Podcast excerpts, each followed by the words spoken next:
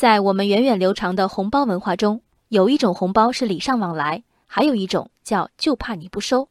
医疗、教育等资源紧缺领域，一度是后一种红包泛滥的地区。红包不合法怎么办？换一种方式来。在江苏淮安一所名为周恩来红军中学的公立初中，有家长日前反映被劝捐三百元，用以超工作量补贴的名义补助老师。红军中学校家委会主任陶女士表示。学校老师清晨到学校上班，晚上加班辅导孩子，家长们没有了后顾之忧，老师们却放弃了陪家人的大量时间。对此，家长们看不下去，自愿捐款补贴老师的加班费。当地教育主管部门和校方回应，此举为家委会自发组织，区教育局、学校方面事先并不知情，学校绝对不敢拿这个钱，钱也暂时没有给到老师。目前捐款活动已被叫停。有人响应捐款，也有人举报捐款，一团和气的家长群并非铁板一块儿。捐款被叫停后，不公开的是沉默的快意。被绑架于这场集体行动中的家长得以以匿名的方式脱身，公开的则是陶女士们可以想见的愤怒。老师们如此辛苦却没有任何报酬，家长比较心疼，为此表达一点心意，怎么了？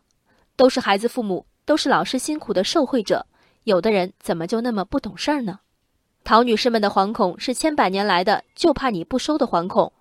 陶女士们的清醒在于明知个人给老师以贿赂为情理所不容，而陶女士们的智慧则是吃准了法不责众，将最典型的红包包装为一种群体意愿的表示。你看，我可不是为了我一个人的孩子，我们所有人都参与了，没什么不公平。对自己的付费冲动，有家委会成员说，老师们凭着一股劲儿加班。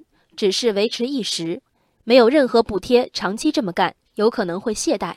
捐款是对老师们的一种激励。可是，以教书为安身立命本职的老师和依法接受教育的学生，双方既无雇佣关系，也没有买卖往来。认为自己承担激励老师职责的家长，对自己是怎样的定位和认知？如果所有人完成本职工作都需要第三方的激励，将来办护照、交水费，乃至看病挂号。是不是都要带上激励基金？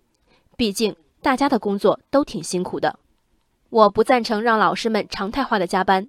一份正常的工作，一旦因为超负荷的强度具备了奉献的色彩，甚至需要工作者咬牙坚持，那么主管者首先要反思工作本身的安排出了问题。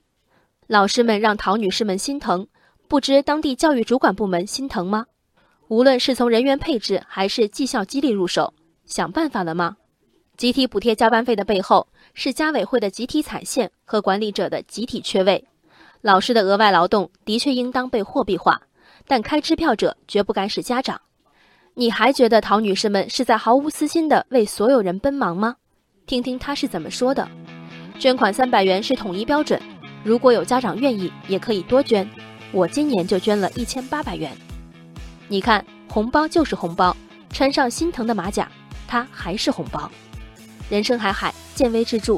我是静文，往期静观音频，请下载中国广播 app 或搜索微信公众号“为我含情”。